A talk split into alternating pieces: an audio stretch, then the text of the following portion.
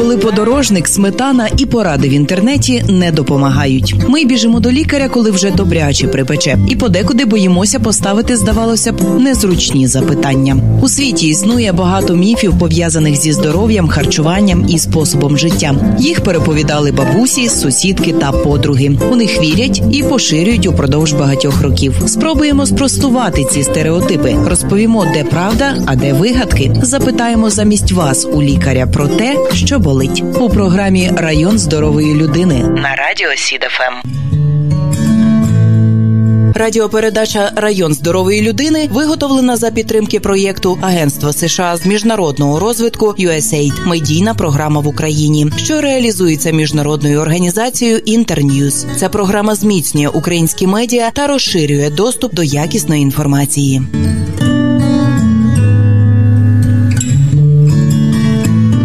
Ми легко повідомляємо близьким, друзям, сусідам, колегам і знайомим про свої візити до сімейного лікаря, вухо, горло, носа чи, скажімо, стоматолога. Натомість похід до проктолога афішувати наразі не прийнято. Мовляв, надто делікатна тема. Дехто вже й 50 років, як то кажуть, розміняв. Однак, попри цілком очевидні проблеми, досі ніяк не наважиться належно проконсультуватися у цього фахівця. У програмі Район здорової людини, яка виходить за підтримки район медицина. Ми не рекламуємо жодних препаратів і закликаємо вас не займатися самолікуванням. На гостину у район здорової людини завітав сьогодні проктолог Волинської обласної клінічної лікарні Микола Іванович Карабан. День вам добрий.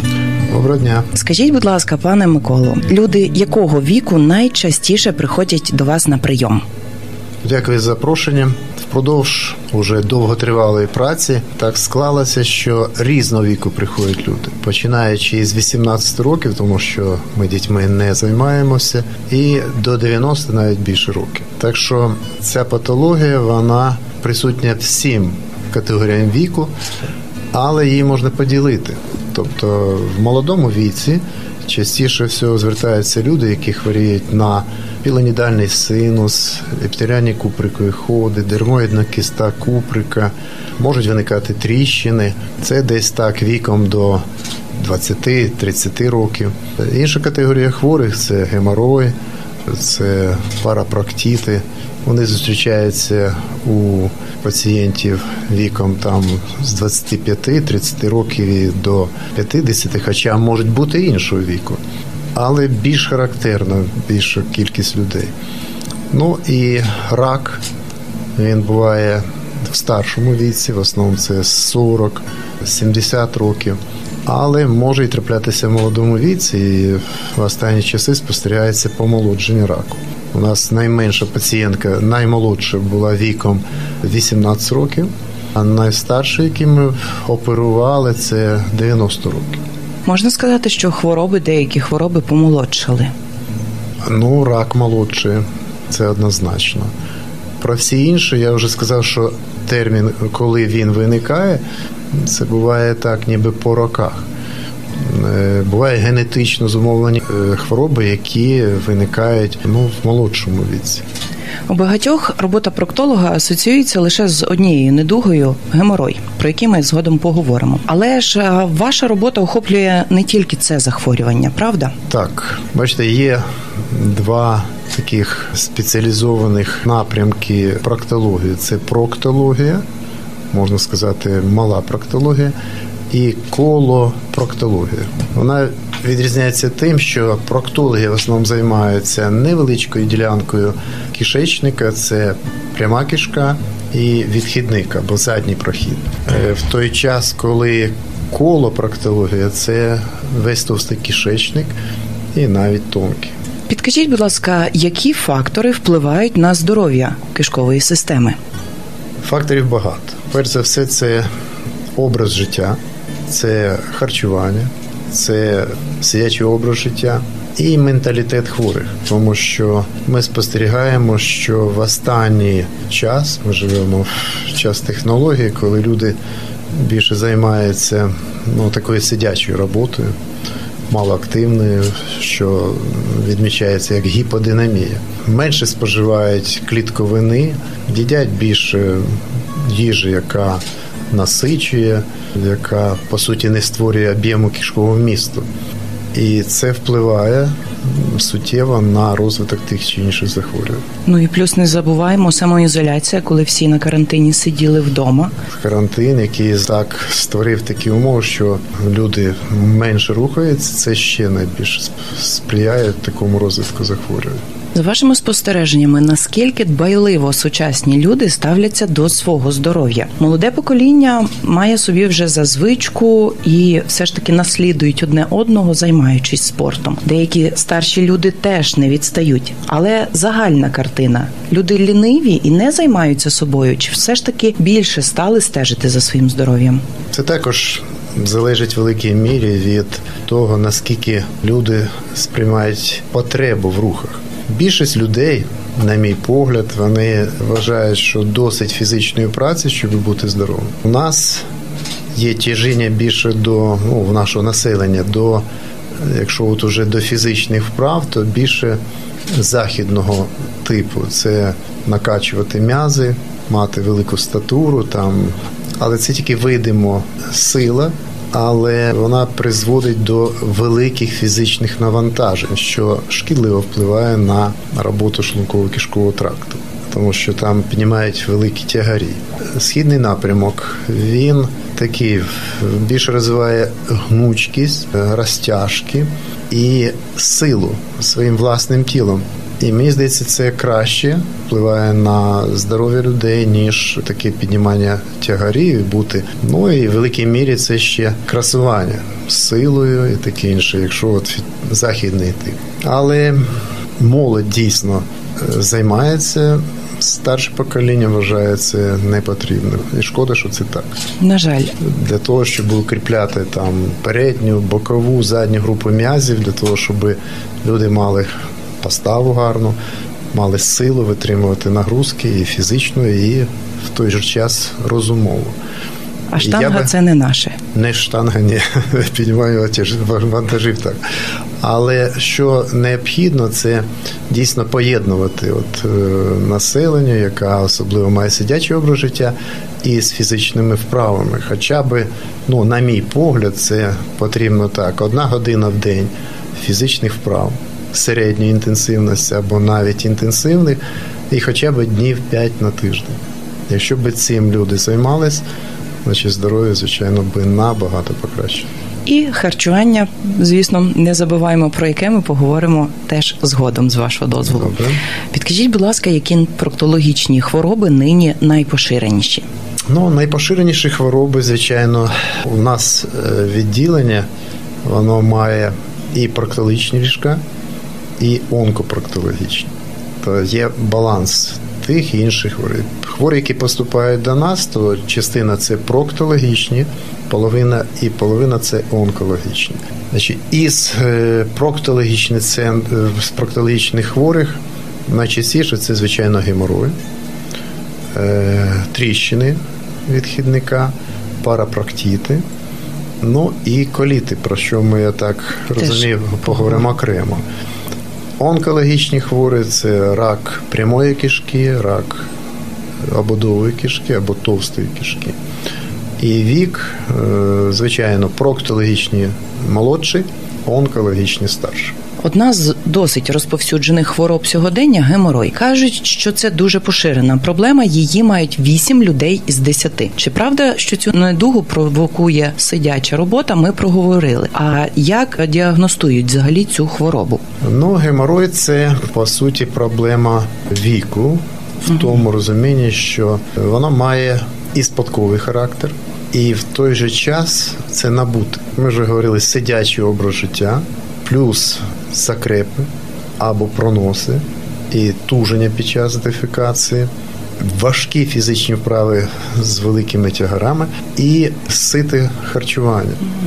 Тобто воно має в великій мірі також значення, тому що люди, які вживають багато їжі калорійної, значить іде приплив крові до органів малого тазу, збільшується кровобіг, який викликає уже і кровоточивість геморроїдальних вузлів, і їх вип'ячування, випадіння. А потім уже може і кровотечі бути, і між іншим геморой перекладається з грецької як кровотечі. Так що сам геморой це по суті кровотечі. і можуть вже тромбуватися зовнішні вузли. У жінок більше провокація це закрепи і вагітність. А в чоловіків це важкі фізичні навантаження і прийом гострої їжі, а також алкоголь. Чи можливо запобігти геморою? Поговоримо про це. Яким має бути збалансоване харчування, аби запобігти геморою? Запобігти геморою неможливо. Чому? Тому що це як ніби спадково в більшості. Ми бачимо сімейний є такий анамнез. Плюс ті фактори, які вже відіграють роль в тому, щоб він створився. Люди сидячої праці і водії. Також спортсмени. Ми часто бачимо тих, які качаються, вони приходять, у них там геморой швидше виросте. Але зменшити його розвиток.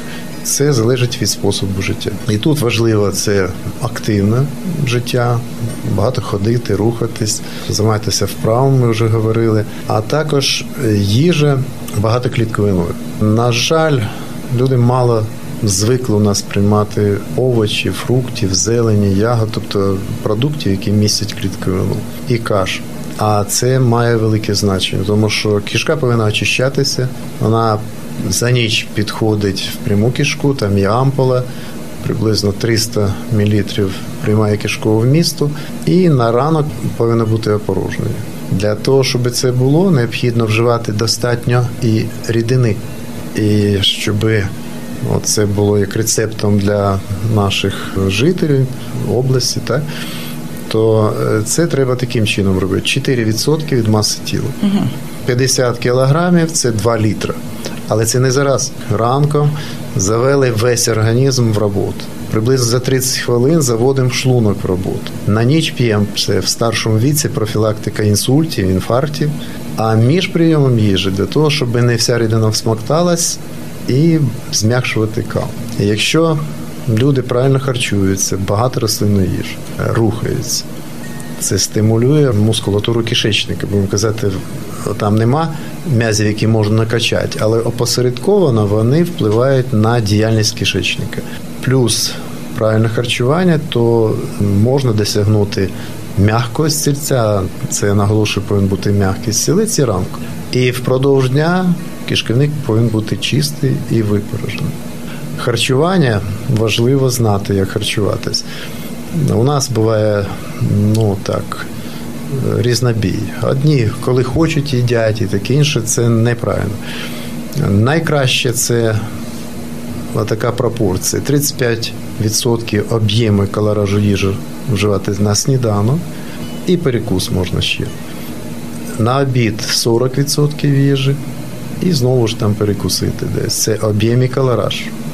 В залежності від е, діяльності там може бути різні калорії. Значить, від 1500 і до 3000, якщо там розумовою діяльністю займається або фізичною. А по об'ємі в середньому людина живе, вживає півтора кілограма їжі в день. І на вечерю я так рекомендую, десь е, вже залишається скільки у нас 25%.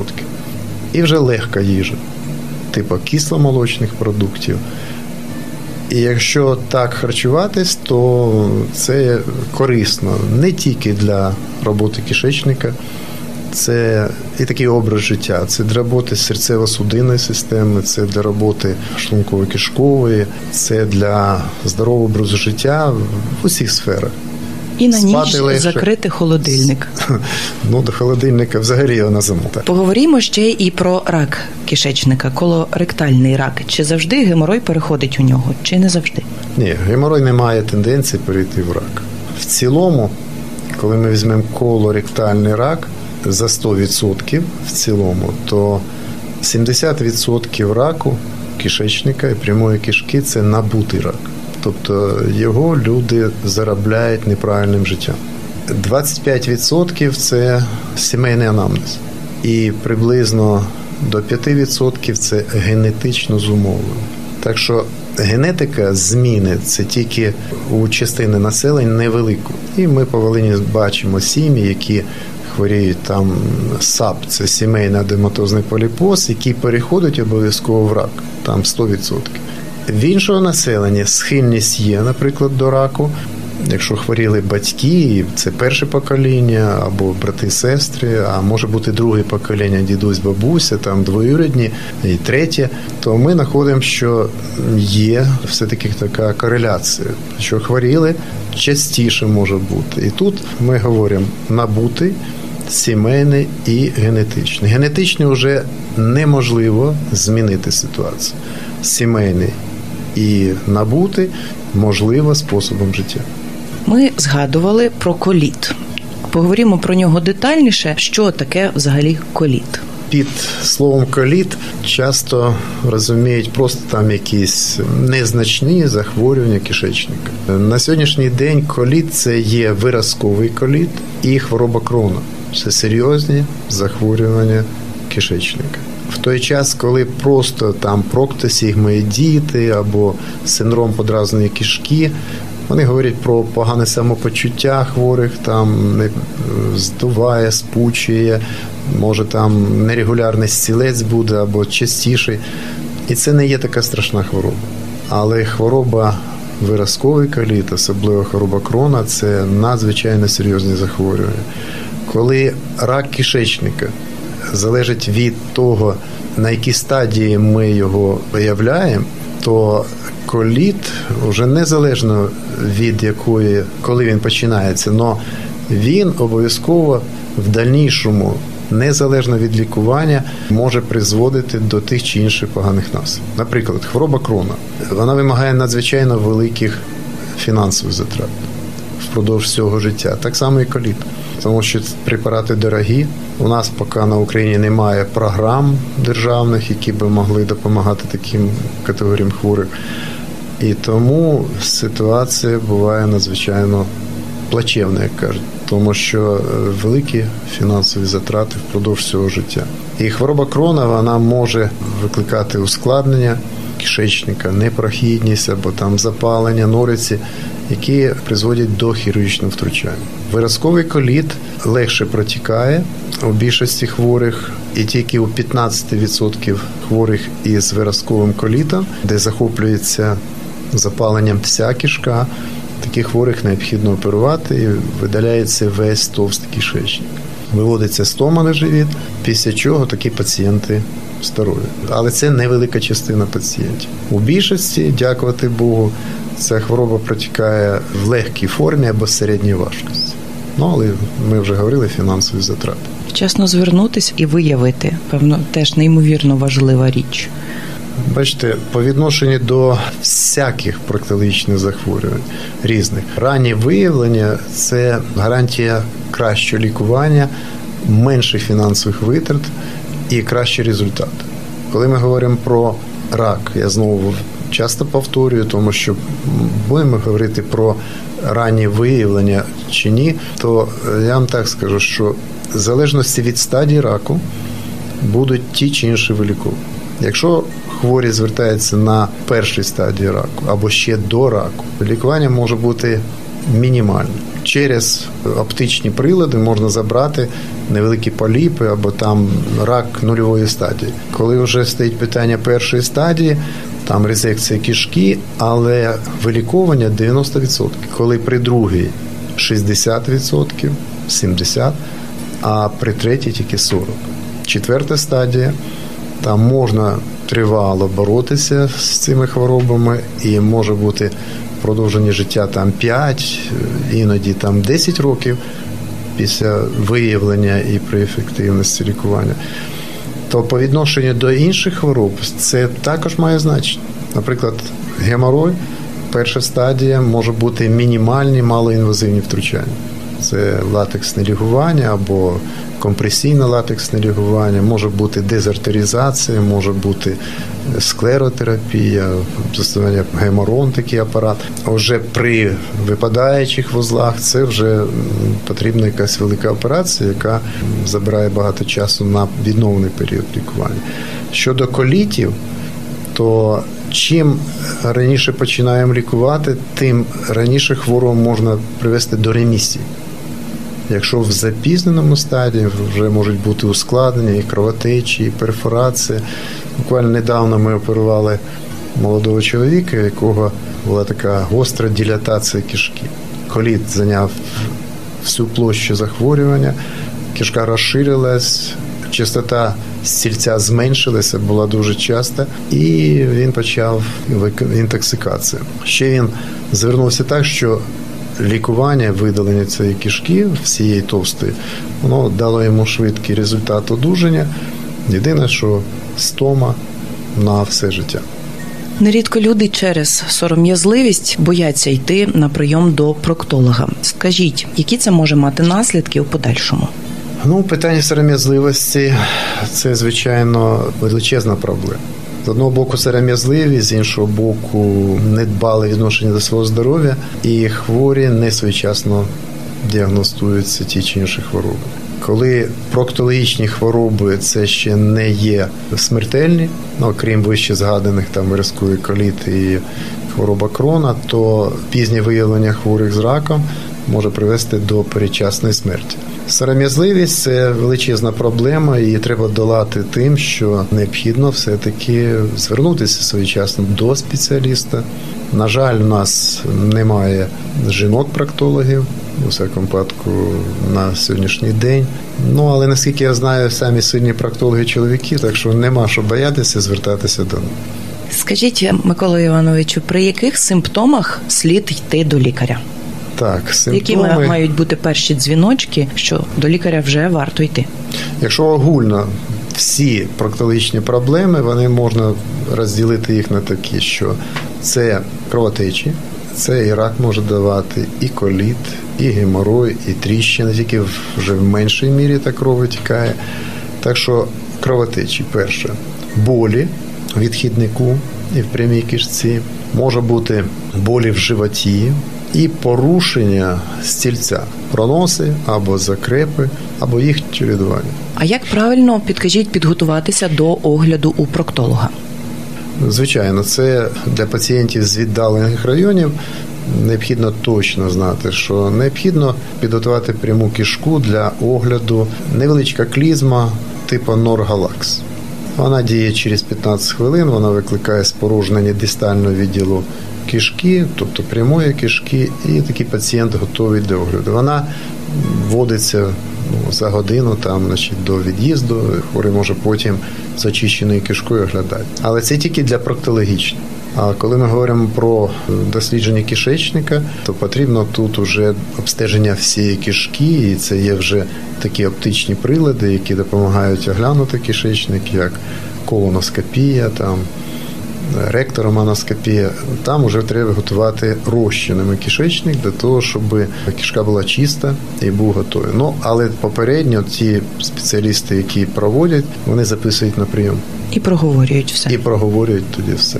Наостанок цієї рубрики запитання: як ви ставитесь до народних методів лікування? Наскільки взагалі трав'яні відвари, настоянки можуть бути дієвими чи навпаки шкідливими? Це питання дійсно має значення, тому що ми бачимо багато пацієнтів, які шукають засоби лікування, це трави, це якісь там гриби, значить, і таке інше, навіть при раку. Значить, отрути, такі чистотіли, таке інше. Клінічні дослідження вони не підтверджують про ефективність цих методів лікування. Зараз дуже багато хворих, я знають, вони починають там приймати соду, хтось там гриб веселку, хтось там відмовляється від м'ясних страв, приймають тільки жовті продукти. Значить, практика показує, що це недоказові препарати, які не мають відношення до виліковування хвороб. Але вже в стадії реабілітації для відновлення мікрофлори кишечника, наприклад, там я іноді назначаю гіркі трави при дисбактеріозах, при синдромі подразної кишки, після лікування основними препаратами клінічними, вже фармакологічними, вже можна приміняти якісь там трави, мікроклізми. І ефект може бути, але це не є основне, що потрібно приміняти.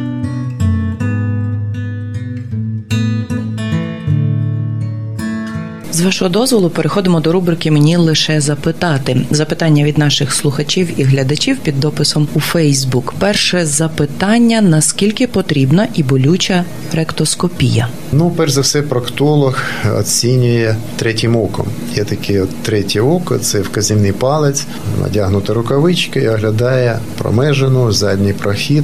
І це процедура неприємна іноді і не болюча в цілому, окрім тих випадків, де вже запалення таке, що воно викликає навіть доторкування великий біль. Наприклад, якийсь там парапроктит з запаленням великим, чи тріщина хронічна, яка вже проникла до м'язів і до спазму сфінтера. І такі процедури навіть пальцеве обстеження болючі. Але це не є на сьогоднішній день проблема, можна обезболити. Ну не всі так можуть застосовувати проктологи такий метод, але це можливо. Щодо ректора моноскопії, боятися не потрібно.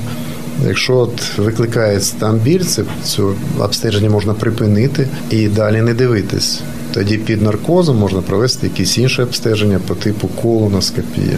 На сьогоднішній день є оптичні колоноскопи, в великих екранах е, збільшення там в 40 разів, і дуже добре видно. Так що на сьогоднішній день при бажанні можна дати наркоз. Ось власне і було таке запитання від слухачів. Чув, що за кордоном колоноскопію роблять під седацією. А у нас таке практикують? Так, ми вже почали така в медицині реформа.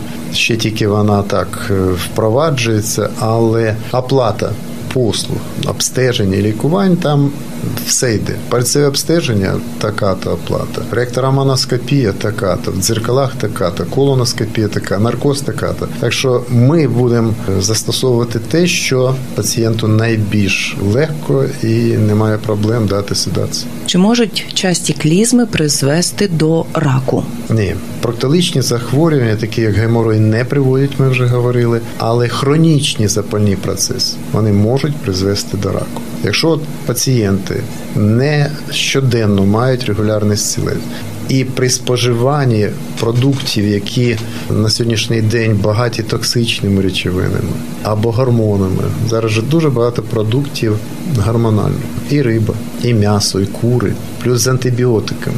І коли ми отримаємо антибіотики при тих чи інших захворюваннях і знаємо, що вони не є шкідливі, ну в всякому випадку направлені на те, щоб подолати ту чи іншу інфекцію, то при споживанні такої їжі, яка приготовлена на штучних там от преміксах або там гормони і антибіотики, то ця їжа викликає у людей зрушення імунітету, дисбактеріоз, і в кінці кінців вона може викликати навіть і рак. Але рак приводить хронічні запальні процеси. Якщо, наприклад, виразковий коліт після 8 років запалення, то ми вже думаємо, чи немає там переродження в рак, і таким хворим пропонуємо обстеження. Якщо хронічні нориці, парапроктіти, тривало-тривало, викликає запалення там, десь от в області періанальній ділянці, то також можуть бути. У мене був такий пацієнт, в якому явно видно було, що причиною раку періанальної ділянки був хронічний парапроктит. Клізми ні. Ні. Але клізми вони можуть викликати ліниву роботу кишечника. Якщо хворі часто вживають клізми, щоб порожнитися, я не знаю, чи там є питання хронічних закрепів, але якщо хронічні закрепи потребують тих чи інших стимуляцій кишечника, то потім для чого кишківнику робити собі зусилля, коли знає, що буде якась клізма. Це може привести до звичних закрепів, а вже внаслідок того і порушення функції. Запитують слухачі, що може викликати періодичні болі на місці видаленого апендикса, особливо при здутті живота. Ну, ви знаєте, як проктолог, я розумію, що після апендектомії е, можуть бути злуки, спайки по-російськи, які можуть викликати там болі в правій здуховній ділянці. Але як проктолог я знаю, що іноді причиною болі може бути порушення функції кишківника є вроджені видовжені частини кишечника, сигмовидна кишка. В нормі вона повинна бути зліва в животі, а при видовженому вона може подовжуватися і переміщатися в праву здохвину ділянку. Через подовжені відділи кишківника важко випорожнювати. І коли накоплюються кали, гази, вони можуть викликати болю. І тому тут завжди потрібно думати, а чи це не є кишківник, який потрібно обстежити. Ще одне запитання після гінекологів виник геморой, ніякого лікування не призначали. Минуло вже 10 років. Він то з'являється, то зникає. Особливого дискомфорту не доставляє, але можливо потрібно якось його лікувати. Ну, якщо хворий каже, що недостатньо симптомів, тобто то появляється, не появляється, це на вирішення самого пацієнта. Але у нас є такий підхід. Якщо 3-4 рази на рік геморой проявляє себе і викликає болі, печію, щеміння е, в прямій кишці або кровотечі, то необхідно, звичайно, лікувати. Коли це зовнішній геморой і періодично, ну там треба діагностувати наскільки і тому таких пацієнтів треба би оглянути раніше ніж говорити. Але самолікування воно може бути шкідливим. По-перше, ми не знаємо, що стоїть за діагнозом геморою коли просто говорити діагноз. Спеціаліст обстежить, подивиться і діагностує. Це геморой. Якщо геморой зовнішній чи внутрішній, ускладнений чи не ускладнений, а може за геморроєм діагнозом геморой ховатися більш страшні хвороби, які необхідно діагностувати. Чому ми повсякчас і закликаємо не займатися самолікуванням при хворобах товстого кишечника? Симптоми можуть навіть певний час не проявлятися або бути не настільки відчутними, правда? Однозначно, товстий кишечник, е, якщо не перекривається просвіт, то хвороба там не проявляється болем. Але от ми вже говорили про те, що ранні симптоми це можуть бути слиз, кров, може бути проноси, закрепи і періодичні болі в живота. Я пам'ятаю, в мене був такий пацієнт, якого сім разів він звертався з болями в животі, там за місцем проживання, і ви знаєте, йому ставили різні діагнози. А як виявився, рак заболить. Потім перестане, потім він знов звернеться. Ще це може бути симптом важкої хвороби.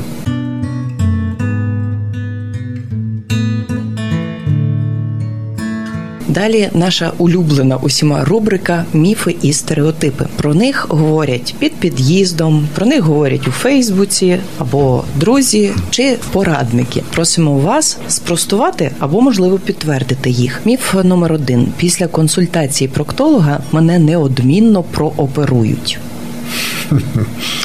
Ну, звичайно, це міф. До лікування є різні покази, повинні бути покази. Операція вона потрібна там, де її потрібно робити. І ми живемо в час технологій, коли можна і без операції робити. У мене от є приватний прийом, і там, значить, можна зробити без операції видалення різних стадій геморою, не обов'язково оперуючи. Але перш за все, це повинно бути доказано, що воно потребує, і тоді хворий обов'язково він згоджується або не згоджується погоджуються. Так що насильно нікого не оперують. Це коли в нас хірург був на ефірі. Ми теж міф один озвучували хірургам, аби різати. Теж тривалий час сміявся. Це залежить від віку. Молодим хірургом от наявність інтерна і апендицита, інтерна хірурга і апендицита є показанням до операції, так кажуть, без наявності самого захворювання. Наступний стереотип геморой це спадкова хвороба. Бачите, ми вже говорили. Значить, геморой, ну взагалі задній прохід. Його можна поділити на такі, е, там є замикаючий апарат, який ну, стримує відходження газів і кал. Це два сфінтера, внутрішній і зовнішній. Це відповідає за вольове і тонічний там тонус, щоб зберігати замкнути відділ відхідника. І є ще тонке, якби змикання, це геморидальні вузли, або точніше кавернозне тільця. З віком при тих чи інших шкідливих умовах праці і життя. Ми вже говорили там алкоголь, гостра їжа, сидячий образ життя, великі навантаження, закрепи, запори. Хворих може викликатись як ніби опущення, опущення слизових. І ці кавернозні тіла вони можуть виходити назовні вже в вигляді геморідальних шишок, які викликають уже дискомфорт і болі. Так що це набуті фактори в більшості, але якісь спадкові є, тому що ми часто спостерігаємо, а в когось батьків було так було. Тобто ми знаходимо, що є сімейний ланцюг. Наступний стереотип, або можливо це правда. Гемороєм страждають люди старшого віку. Ну, Трішечки проговорили. Ми вже говорили, що навпаки більш е, такого молодого віку. В старшому віці, от я спостерігав пацієнтів, я оперував навіть 90 років геморой. Тільки старший чоловік приходить чи жінка. Ми так думаємо, що там може бути рак при кровотечі. Але були такі випадки, що це були геморої. Але в більшості випадків в старшому віці йде запустіння геморроїдальних вузлів. Чому так? Десь кровообіг понижується, і таке інше. В молодому віці вона більше проявляється. Наступний міф огляд у лікаря-проктолога дуже болючий. Ну, ми вже говорили на цю тему, що ректора-маноскопії, пальцеве не думаю. Ясно, що це делікатне місце, незвичне для огляду. Там люди соромляться. В кожного є свій поріг чутливості, але лікар не хоче зробити боляче. Іноді, щоб досягнути там огляду високих відділів прямої кишки, значить необхідно десь трошки натиснути, і можливо там якийсь дискомфорт, але це не є біль. Наступний звучить так: найкращий спосіб боротьби з гемороєм позбутися закрепів. Да. Значить, ми вже говорили про те, що е, кал повинен формуватися на ранок, він повинен бути м'який і повинен вийти весь. І ми вже говорили, що це можливо при правильному образі життя. Далі операція це єдиний спосіб позбутися геморою. Правда чи міф? Ну зовсім ні. Якщо ця хвороба не часто проявляється загострення, там один раз десь на рік, то такий геморой не потрібно оперувати. Але знову ж таки від стадії залежить. На перших стадіях це може бути малоінвазивний метод. Це може бути інфрачервона коагуляція, тобто невеличким променем світла, який викликає от деструкцію цього вузла. Якщо є інша, друга, третя стадія, там іде питання про дезартеризацію це прошивання судин, які наповнюють цей геморроїдальний вузол, і ліфтінг. Така піксія або латексне лікування це широко розповсюджені методи лікування, які дають ефект у левої частини хворих. І вже коли цей геморой випадають, і вже значить він навіть при рухах, при ходьбі тоді вже потрібно оперативно. І то ось на сьогоднішній день вже операції, такі як лонга, коли на семи геморидальних вузлах не оперуємо, а вищі вузлів для того, щоб і дезартеризувати кров, і підняти, і вони тоді запустівають. Так що це є швидкий метод і ефективний. Наступний стереотип куріння може спровокувати коліт. Доказано те, що хворий з неспецифічним виразковим колітом коліт провокує загострення і важче лікувати. В таких випадках ми радимо припинити палити. У хворих з хворобою крона, які вже давно палять, уже такої кореляції не знайдено. Про те, що куріння викликає коліт, це є міф. Але куріння це є один із потужних канцерогенів. Ми вже говорили, що канцерогени можуть бути гормони, можуть бути антибіотики, може бути смажена їжа, копчена, консервована. Куріння це один із самих грізних, таких і найбільш відомих канцерогенів. І там може поражатися, напевно, 10 або більше органів. Це язик, це рот, це горло, це легені, бронхи це сечовий міхур, це шлунок. В будь-якому випадку куріння це небезпечно і його потрібно припинити. Ще маємо кілька стереотипів, які попросимо вас можливо спростувати, можливо підтвердити. Алкоголь і рис заборонені при геморої. Алкоголь. А для чого вживаєте алкоголь? От просто задати питання: для чого ви вживаєте алкоголь? Алкоголь руйнує психіку, руйнує сім'ї, руйнує життя. Здорова нація повинна бути твереза нація. Тоді ми будемо правильно вибирати там тих, хто до влади хоче йти, і таке інше. І алкоголь руйнує здоров'я. Коли він всмоктується в кров, проходить через, наприклад, там от слизову заднього проходу, воно викликає загострення. І тому при захворюваннях кишечника, прямої кишки, алкоголь необхідно припинити вживати. Вживання рису. А, рис. Значить, бачите, картопля це, напевно, сам поширене страва на Україні. Борошняне це біле борошно, там різні види, булочки, здоби і таке інше. Воно шкідливе, звичайно. Чому? Тому що це є швидкі вуглеводи. От люди можуть вживати менше там, ніби жирів, а маса вага наростає за рахунок цих швидких вуглеводів. Вони швидко засвоюються, цикл крепса, а далі вони перетворюються на жири, які відкладаються Ну, в певних місцях. Та скрізь де треба, де не треба. Де не треба. Але ж кажуть, що рис кріпить. Ні, при отруєннях кишечника, при проносах, якщо це безбактеріальне, то рисовий кисіль, такий відвар, він адсорбує на себе токсичні речовини і припиняє пронос, тому його можна використовувати, якщо там відновний період після отруєнь, після проносів, як смек, то так можна вживати рис. Але рис сам по собі і тісто це є швидкі вуглеводи, які повністю засвоюються в верхніх відділах кишківника і до прямої кишки вони не доходять. Це протилежно клітковині. Але є коричневий рис, який проктологи радять. У В'єтнамі 40 видів рису, і вони в тому всьому знаються. А у нас, нас у нас 40 видів картоплі. ну але тут ще потрібно, знаєте, запитання по відношенню до запорів, закрепів, по відношенню до рідкого стільця. І тому тут, крім, от я вже називав.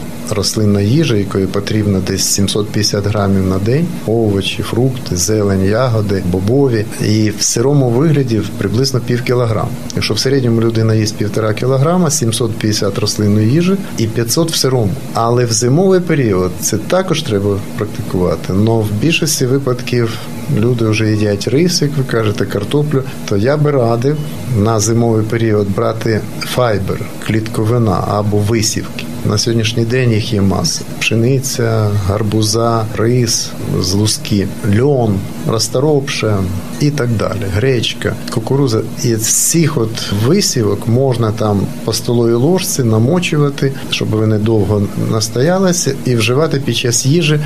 Таким чином заміняючи ту клітковину, яка недостатньо приходить із їжі. або додати свою їжу. Добавляти. Ну і висівковий хліб. Та далі потрібно взяти за правило щодня їсти першу страву. Ну от нас в дитинстві так привчали. Я вам скажу, що відсутність рідкої страви це є проблема нашого суспільства. Люди звикли до канапок, і по суті, перша страва це одна із причин захворювання колоректальними всякими хворобами. Першу страву бажано вживати. Маємо ще два стереотипи: міф вживання молока налагоджує роботу кишкової системи.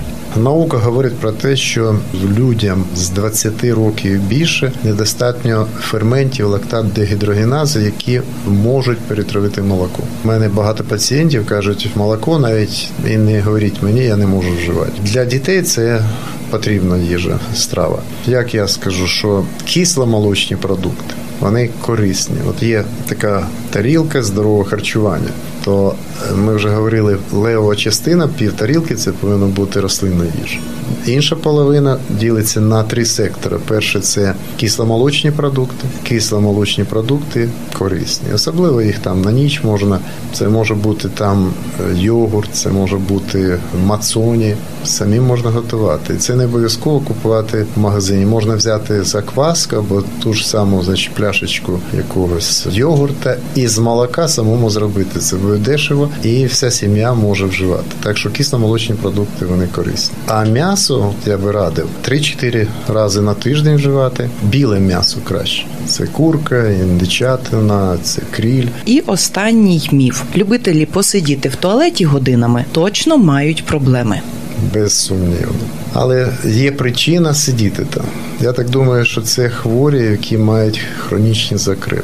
Але можуть бути і звичні. Люди так от розслабляються, читають там, забувають і таке інше. Беруть з собою гаджети, колись читали етикетки від освіжувачів, а зараз є Раніше гаджети. читали от зошити дітей, перевіряли, чи, чи от вони добре вчаться, значить там Тепер звички інші. А зараз інше. Це шкідлива звичка. На побажаннях проктологів наші пацієнти, жителі Волині, повинні в туалеті проводити до одної хвилини. Отак, от це наостанок побажання. Це ну є в жіночій статі така хвороба, як ректоцель. Між іншим, проктологія, онкопроктологія має понад 40 нозологічних одиниць, але 80 різних хвороб, синдромів і ускладнень тих хвороб. 80. То є така хвороба, як ректоцель. Це така кишеня, коли пряма кишка вип'ячується в піхву. І тоді виділення з кишівника воно затруднене, немає м'язів, ліваторів, які би заставляли випорожнюватися. Хворі, які мають такі проблеми, порада звернутися до проктолога. І взагалі з сьогоднішніх от розмови багато ми говорили про те, що потрібно займатися профілактикою, щоб цих хвороб не було і вони не розвивали. Друге це раннє виявлення хвороб, особливо злоякісних, але для цього необхідно все-таки відкинути сором'язливість І прийти до і лікаря. прийти до лікаря на прийом. Дякуємо вам. Сьогодні на гостину район здорової людини на радіо СІД FM завітав проктолог Волинської обласної клінічної лікарні Микола Іванович Карабан. Дякуємо вам. Дякую Залишайтесь на радіо СІД та будьте здорові. Радіопередача Район здорової людини виготовлена за підтримки проєкту Агентства США з міжнародного розвитку USAID – медійна програма в Україні, що реалізується міжнародною організацією Інтерньюз. Ця програма зміцнює українські медіа та розширює доступ до якісної інформації.